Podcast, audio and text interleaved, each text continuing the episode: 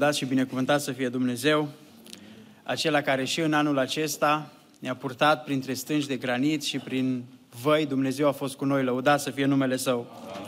Amin. Aș dori să citesc patru versete din, cartea, din întâia epistola Apostolului Petru, din capitolul 4, de la versetul 7 la versetul 11. Pagina 1194 pentru cei dintre dumneavoastră care aveți Bibliile la dumneavoastră. 1 Petru, capitolul 4, de la versetul 7 la 11.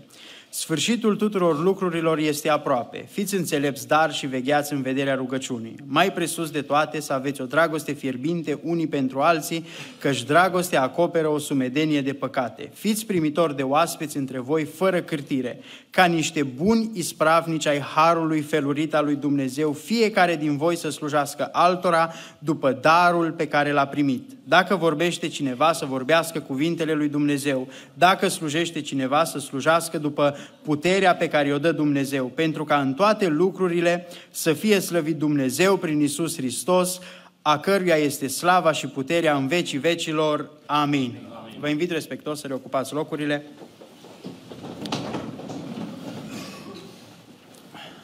Ne aflăm astăzi la finalul acestui an, la finalul anului 2023 și cred că împreună cu Apostolul Petru putem și noi să spunem că sfârșitul tuturor lucrurilor este aproape, spune Apostolul Petru. Așa ca o finalitate, ca un rezumat, spune Apostolul Petru, sfârșitul tuturor lucrurilor este aproape. Și noi, fiecare dintre noi, ne pregătim de finalitatea tuturor lucrurilor. Ne pregătim de finalul anului și mai mult decât atât, cred eu că ne pregătim pentru întâlnirea noastră cu Dumnezeu.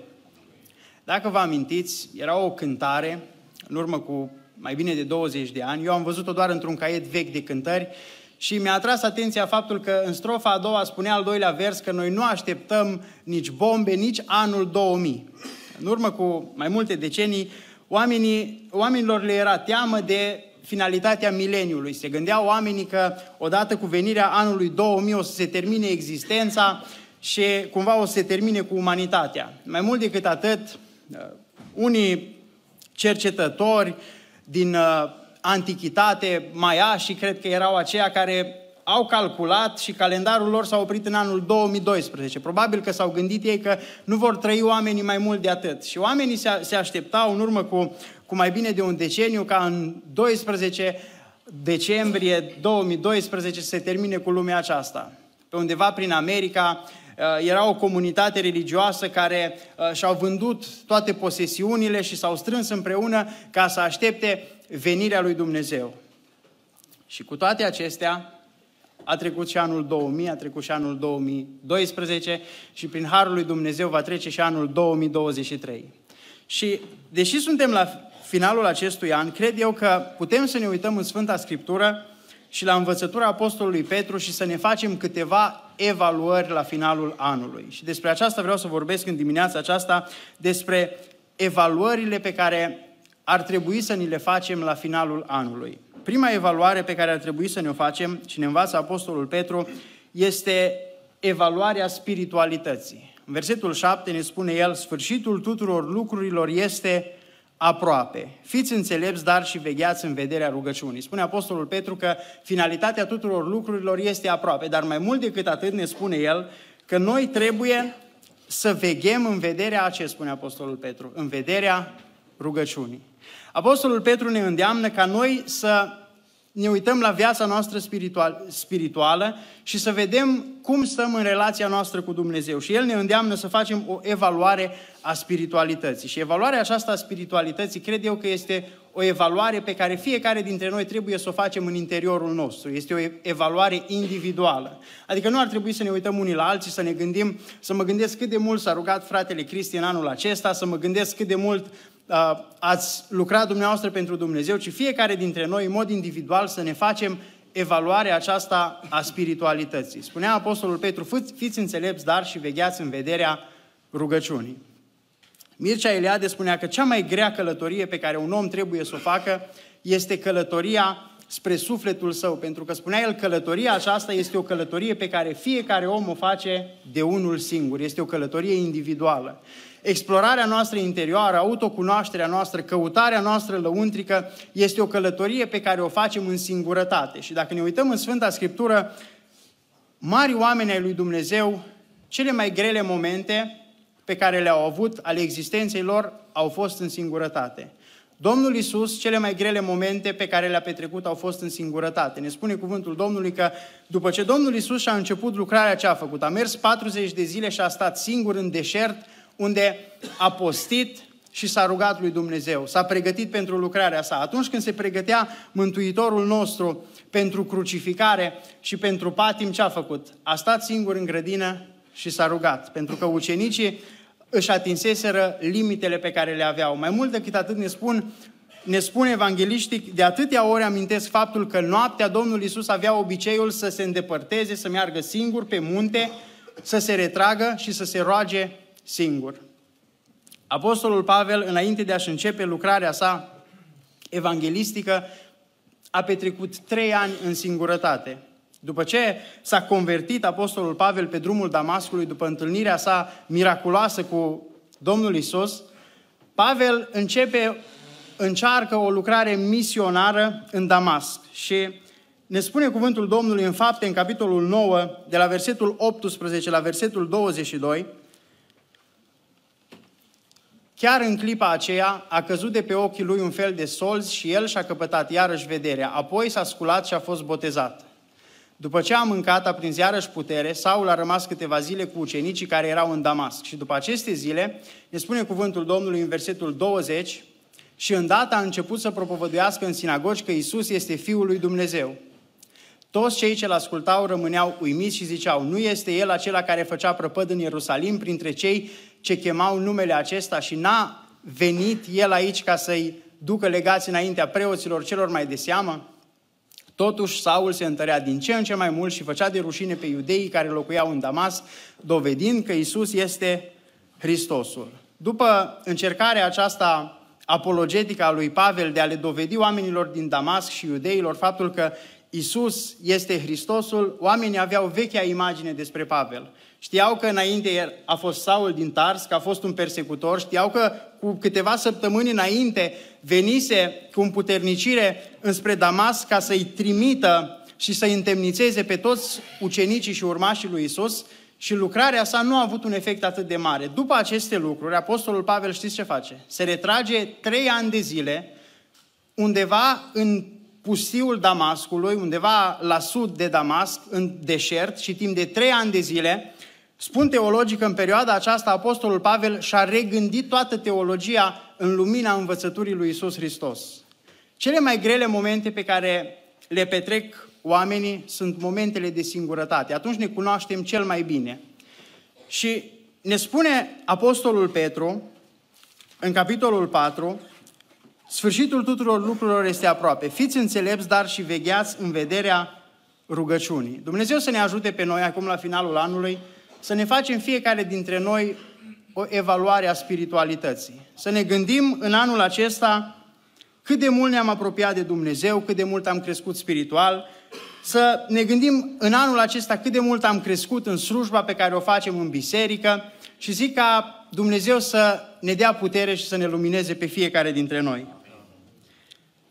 Mai mult decât atât, o altă evaluare pe care ar trebui să o facem este evaluarea identității. Și aceasta este o evaluare relațională, adică cine suntem noi în relațiile dintre noi, unii cu alții. Și spunea Apostolul Petru mai presus de toate să aveți o dragoste fierbinte unii pentru alții, căci dragostea acoperă o sumedenie de păcate. Apostolul Petru ne îndemna ca în relațiile dintre noi să încercăm să fim altruiști, să încercăm să ne iubim și să ne ajutăm unii pe alții. Și parcă asta este o învățătură paradoxală pentru lumea în care trăim noi astăzi. Spunea Mihai Eminescu în urmă cu vreo 150 de ani că de aproape 2000 de ani ni se predică să ne iubim unii pe alții, iar noi ne sfâșiem, spunea el. Mai mult decât atât, există un pasaj în uh, frații Karamazov lui Dostoevski în care își imaginează scriitorul ce s-ar întâmpla dacă Dumnezeu s-ar întrupa și ar coborâ pe pământ? Este pasajul acela cu Marele Inchizitor. Și spune Dostoevski următoarele lucruri. Spunea el că dacă Dumnezeu ar coborâ pe pământ, oamenii sunt atât de răi încât, spune, nu ar putea accepta bunătatea și caracterul lui Dumnezeu încât l-ar răstigni încă o dată. Dacă ne uităm la, la lumea în care trăim, dacă ne uităm la câte atrocități se produc în lumea noastră, se amintea astăzi despre război, inclusiv în numele lui Dumnezeu se pot face atât de multe atrocități. S-au pornit cruciade, războaie, a fost Inchiziția spaniolă vreo trei sau patru secole și toate aceste lucruri au fost făcute de către oameni în numele credinței. Și oamenii răi vor face lucruri rele. Pentru că putem folosi Scriptura atât în scop bun, ca să încurajăm pe oameni și să-i îndemnăm să vină la Dumnezeu și putem folosi Scriptura într-un scop negativ. Pentru că există un pasaj în Psalmul 118 cu versetul 10 și versetul 11 în care spune psalmistul în numele Domnului îi tai în bucăți. Adică cu versetul acesta uh, în frunte am putea merge și să pornim câte războaie am dorit noi în lumea aceasta. Dar spunea Mântuitorul și dacă ne uităm la învățătura sa, ne spunea Domnul Isus că un om bun scoate din visteria bună a inimii lui lucruri bune. Un om rău scoate din visteria rea a inimii sale lucruri rele. Dădea Domnul Iisus atât de multe exemple. Spunea El că dacă în interiorul nostru, dacă în ochii noștri există lumină, spunea El, asta vor vedea în exterior. Dacă există întuneric, pe asta se va concentra și asta vor vedea în exterior. Și dacă ne uităm la bunătatea pe care a afișat-o Domnul Isus față de oamenii din jurul său, citeam zilele acestea și spunea cineva un lucru extraordinar. Să ne gândim noi cum s-a comportat Domnul Isus cu Iuda timp de trei ani și jumătate, ca nici măcar unul dintre ucenici să, nu-și dea, să nu-și dea seama că Iuda era trădătorul, era vânzătorul și Domnul Isus știa asta dinainte. S-a comportat Domnul Isus cu el la fel ca și cu ceilalți apostoli. De fiecare dată atunci când Domnul Isus a făcut minuni pentru ucenicii săi, de fiecare dată când i-a hrănit, de fiecare dată când i-a învățat, nu a făcut diferență între Ioan, între Petru, care, între Andrei, care erau cei mai apropiați și erau în cercul restrâns al Mântuitorului, nu a făcut nicio diferență între ei și între Iuda, care urma să fie un trădător. Dumnezeu să ne ajute pe noi ca în relațiile cu oamenii, așa cum ne învață Apostolul Petru, mai presus de toate să avem o dragoste fierbinte unii pentru alții. Și Dumnezeu să ne ajute ca să ne facem o retrospectivă a anului 2023 și să ne ajute Dumnezeu ca în anul următor să încercăm să arătăm mai multă compasiune oamenilor din jurul nostru. Secolul trecut a, tre- a trăit în Germania un pastor cu numele de Martin Niemöller și omul acesta a, făcut, a fost condamnat și a făcut uh, închisoare în timpul nazismului. Spunea el, uitându-se în spate la viața sa, și există un citat celebru pe care el a lăsat, spunea el următoarele lucruri. Întâi au venit după evrei, spunea el. Și pentru că nu eram evreu, nu am ridicat glasul. Apoi au venit după comuniști. Și pentru că nu eram comunist, spunea el, nu am ridicat glasul. Apoi au venit după sindicaliști și pentru că nu eram sindicalist, spunea el, nu am ridicat glasul. Și în cele din urmă, spunea el, au venit după mine. Și pentru că nu mai era nimeni, spunea el, să ridice glasul pentru mine, am căzut și eu. Dumnezeu să ne ajute să ne uităm la oamenii din jurul nostru. În anul acesta care urmează, vor fi o serie de alegeri importante în țara noastră. Și Dumnezeu să ne ajute să ne uităm la oamenii de lângă noi, să ne uităm la oamenii care ne reprezintă interesele, să ne uităm la oamenii care poate reprezintă un factor decizional, să ne gândim doar la ceea ce spunea Apostolul Pavel. Spunea Apostolul Pavel în Romani, capitolul 11, pare mi se, spunea el să-ți fie frică de centurion, de sutaș, spunea el că nu degeaba poartă sabie. Adică ce spunea Pavel cu cuvintele acestea? Spunea el să îți fie frică de autorități, spunea el, pentru că ele reprezintă factorul decizional. Așa că zic ca Dumnezeu să ne dea înțelepciune fiecăruia dintre noi, să ne gândim la binele din jurul nostru. O altă evaluare pe care cred eu că ar trebui să ne o facem în perioada aceasta este evaluarea ospitalității. Versetul 9. Fiți primitori de oaspeți printre voi fără cârtire.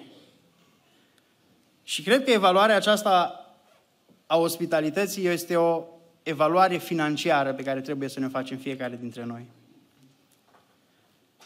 În Galateni, în capitolul 4, de la versetul 13 la versetul 15, Apostolul Pavel amintește relația pe care o avea cu biserica din Galatia și spunea el, din potrivă, știți că în neputința trupului v-am propovăduit Evanghelia pentru întâia dată. Și n-ați arătat nici dispreț, nici dezgust față de, ceea, față de ceea ce era, ce era o ispită pentru voi în trupul meu. Din potrivă, m-ați primit ca pe un înger al lui Dumnezeu, ca pe însuși Hristos Iisus. Unde este dar fericirea voastră? Căci vă mărturisesc că dacă ar fi fost cu putință, v-ați fi scos până și ochii și mi-ați fi dat. Și te rog să lași versetul acesta afișat. Despre Apostolul Pavel, consensul care este printre teologi despre viața sa era faptul că după întâlnirea cu Domnul Isus de pe drumul Damascului, Apostolul Pavel a rămas cu țepușul de care amintește el și se pare că țepușul acesta era o problemă la ochi. Nu vedea foarte bine. Și spune Apostolul Pavel când vorbește despre relația sa cu biserica din Galatia, el care nu vedea foarte bine, care avea nevoie mereu de doctorul Luca să fie acolo lângă el să-l ajute, el care nu mai vedea bine încât să scrie, pentru că există doar două epistole în care Apostolul Pavel, la final, în epilog, spune următoarele cuvinte. Urarea de bine este cu însăși mâna mea. Adică, cu alte cuvinte, scrisoarea nu a scris-o el, epistola, ci el doar a dictat-o și la final doar a semnat. Și spune Apostolul Pavel că biserica din Galatia, oamenii aceștia, erau atât de altruiști, voiau atât de mult să-l ajute, încât spune Apostolul Pavel că își vă mărturisesc că dacă ar fi fost cu putință, v-ați fi scos până și ochii și mi-ați fi dat. Dacă ne gândim la ce ar fi făcut oamenii aceștia pentru Apostolul Pavel, iar și-ar fi pus și și-ar fi periclitat însuși sănătatea lor doar ca să-i fie de ajutor Apostolului Pavel. Vedem că oamenii aceștia au fost oameni, erau oameni foarte ospitalieri. Și zic eu ca Dumnezeu să ne ajute și pe noi să fim oameni ospitalieri. Și ultima evaluare pe care cred că ar trebui să ne o facem acum la finalul anului este evaluarea activității. Și evaluarea activității este o evaluare vocațională, adică să ne gândim ce am făcut noi în anul 2023. Pentru că spunea Apostolul Petru în versetul 10 și 11, din cap- spunea Apostolul Petru, în versetele 10 și 11, ca niște buni ispravnici ai harului felurit al lui Dumnezeu, fiecare din voi să slujească altora după darul pe care l-a primit. Dacă vorbește cineva să vorbească cuvintele lui Dumnezeu, dacă slujește cineva să slujească după puterea pe care o dă Dumnezeu, pentru ca în toate lucrurile să fie slăvit Dumnezeu prin Isus Hristos, a căruia este slava și puterea în vecii vecilor. Amin. Vedem, dar spunea Petru, ca niște buni ispravnici, spunea el, adică ca niște buni administratori. Vedem, dar că Dumnezeu ne-a lăsat ca niște administratori, ca niște ispravnici, ai ce, spunea el, ai harului felurit al lui Dumnezeu. Adică, cu alte cuvinte, în anul acesta, Dumnezeu ne-a făcut administratori ai harului pe care El ni l-a oferit. Și cred eu că în anul acesta, harul lui Dumnezeu a fost peste noi. În anul acesta am fost beneficiarii harului lui Dumnezeu, unii dintre noi poate la școală. Dumnezeu ne-a ajutat să mergem înainte cu școala pe care o facem. Mai mult decât atât, alții dintre noi am fost beneficiarii Harului lui Dumnezeu, poate la locul de muncă. Dumnezeu a binecuvântat lucrul mâinilor noastre. Mai mult decât atât, alții dintre noi poate am fost beneficiarii Harului lui Dumnezeu prin faptul că anul acesta am intrat în biserică prin botez. Mai mult decât atât, alții am fost beneficiarii Harului lui Dumnezeu pentru că în anul acesta, cu ajutorul lui Dumnezeu, ne-am căsătorit. Alții am beneficiat de harul lui Dumnezeu prin faptul că poate ni s-au născut copii și fiecare dintre noi am fost beneficiarii harului lui Dumnezeu. Și dacă ne uităm în viața noastră, Dumnezeu ne-a arătat har fiecăruia dintre noi. Și acum la final spune Apostolul Petru, ca niște buni administratori, spune el, ca niște buni spravnici, adică spunea Petru cu alte cuvinte, să ne gândim cum Dumnezeu ne-a oferit harul său și să ne gândim spunea Petru, ce am făcut noi cu harul lui Dumnezeu? Ca niște buni spravnici, spunea el, ai harului lui Dumnezeu, fiecare din voi să slujească altora, spune, după darul pe care l-a primit. Oare activitatea noastră din anul acesta l-a bucurat pe Dumnezeu? Cred că aceasta este marea întrebare pentru noi. Există exemple în Sfânta Scriptură de, de oameni pentru care, pe care Dumnezeu i-a chemat la anumite lucrări speciale și oamenii aceștia nu de fiecare dată planurile lor s-au intersectat cu planurile lui Dumnezeu.